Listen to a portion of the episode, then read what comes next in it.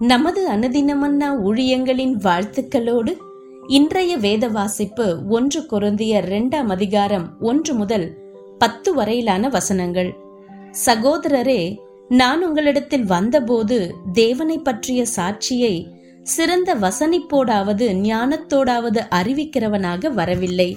இயேசு கிறிஸ்துவை சிலுவையில் அறையப்பட்ட அவரையே அன்றி வேறு ஒன்றையும் உங்களுக்குள்ளே அறியாதிருக்க தீர்மானித்திருந்தேன். அல்லாமலும் நான் பலவீனத்தோடும் பயத்தோடும் மிகுந்த நடுக்கத்தோடும் உங்களிடத்தில் இருந்தேன்.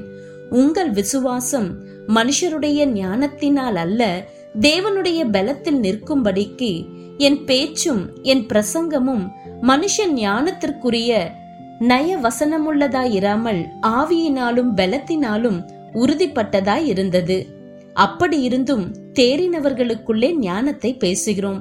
இப்பிரபஞ்சத்தின் ஞானத்தை அல்ல அழிந்து போகிறவர்களாகிய இப்பிரபஞ்சத்தின் பிரபுக்களுடைய ஞானத்தையும் அல்ல உலக தோற்றத்திற்கு முன்னே தேவன் நம்முடைய மகிமைக்காக ஏற்படுத்தினதும் மறைக்கப்பட்டதுமாயிருந்த ரகசியமான தேவ ஞானத்தையே பேசுகிறோம்.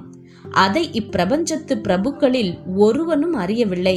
அறிந்தார்களே ஆனால் மகிமையின் கர்த்தரை அவர்கள் சிலுவையில் அறைய மாட்டார்களே. எழுதியிருக்கிறபடி தேவன் தம்மில் அன்பு கூறுகிறவர்களுக்கு ஆயத்தம் பண்ணினவைகளை கண் காணவும் இல்லை காது கேட்கவும் இல்லை அவைகள் மனுஷருடைய இருதயத்தில் தோன்றவும் இல்லை. நமக்கோ தேவன் அவைகளை தமது ஆவியினாலே வெளிப்படுத்தினார். அந்த ஆவியானவர் எல்லாவற்றையும் தேவனுடைய ஆழங்களையும் ஆராய்ந்திருக்கிறார். இன்றைய நற்செய்தி கதாநாயகர்கள் கொடுங்கோளர்கள் மற்றும் இயேசு. பிரபலமான இசைக்கலைஞர் பீத்தோவன் கோபத்தில் இருந்தார். அவருடைய மூன்றாம் இசை படைப்பிற்கு த போனஃபர்டே என்ற நெப்போலியனின் பெயரை வைக்கலாம் என்று அவர் எண்ணியிருந்தார். மதம் மற்றும் அரசியல் ஓங்கியிருந்த அந்த காலகட்டத்தில் மக்களின் விடுதலைக்கு காரணமான நெப்போலியனை அவர் ஒரு கதாநாயகனாக பார்த்தார். ஆனால் அந்த பிரெஞ்சு ஜெனரல் தன்னை பேரரசர் என்று அறிவித்தபோது அவர் தன்னுடைய எண்ணத்தை மாற்றிக்கொண்டார். தன்னுடைய முன்னாள் கதாநாயகன் ஒரு கொடுங்கோலன் என்பதை அறிந்த அவர் அவனுடைய பெயரை அழிக்கும் முயற்சியில் அந்த தாளில் துளை ஏற்படும் அளவிற்கு அதை தன் கைகளால் அழித்தார்.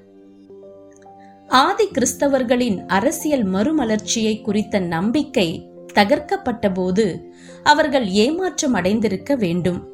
ராயனுடைய அதிகப்படியான வரி விதிப்பும் இராணுவ ஆதிக்கமும் ஏமாற்றம் அடைந்திருக்க வேண்டும். வாழ்க்கையின் மீது அவர்களுக்கு இருந்த நம்பிக்கையை கேள்விக்குறியாக்கியது. ஆனாலும் பல ஆண்டுகளாக ரோமர்களே உலகத்தை ஆட்சி செய்தனர். இயேசுவின் தூதவர்கள் பயத்தோடும் பலவீனத்தோடும் இருந்தனர். அவருடைய சீஷர்கள் முதிர்ச்சியற்றும் சண்டையிட்டுக் கொண்டும் இருந்தனர். ஆனால் ஒரு மாற்றம் தோன்றியது. மாறாத அந்த நிலைமைக்கு அப்பாற்பட்டு பவுல் அதை பார்த்தார். அவருடைய நிருபங்கள் துவக்கத்திலும் இறுதியிலும் இயேசுவின் நாமத்தினால் நிரம்பி வழிந்தது. இயேசு உயிர்த்தெழுந்தார். அவர் வல்லமையோடு திரும்பி வருவதாக வாக்கு பண்ணி இருக்கிறார் எல்லோரையும் எல்லாவற்றையும் அவர் நியாயம் தீர்க்கிறார்.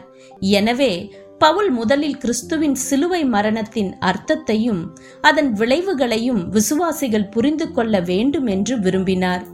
இயேசுவின் சிலுவை மரணத்தில் வெளிப்பட்ட அன்பானது அவரை வித்தியாசமான ஒரு தலைவராக மாற்றியது. கர்த்தரும் உலக இரட்சகருமான இயேசுவின் சிலுவை அனைத்தையும் மாற்றியது. இயேசுவின் நாமம் என்றென்றும் இருக்கிற எல்லா நாமங்களுக்கும் மேலாக உயர்ந்த நாமம். இன்றைய சிந்தனை. இயேசு எப்படி மற்ற தலைவர்களை காட்டிலும் வித்தியாசமானவர்? பவுல் தன்னுடைய பலவீனத்தையும் பயத்தையும் நினைவு கூர்ந்ததை கண்டறிய முடியுமா? இந்த விஷயத்தில் இயேசு உங்களுக்கு எப்படி உதவுகிறார்? செபம். தகப்பனே உம்முடைய குமாரனுடைய தியாகத்தில் உம்முடைய இருதயத்தை பார்க்க எனக்கு உதவி செய்யும். ஆமேன்.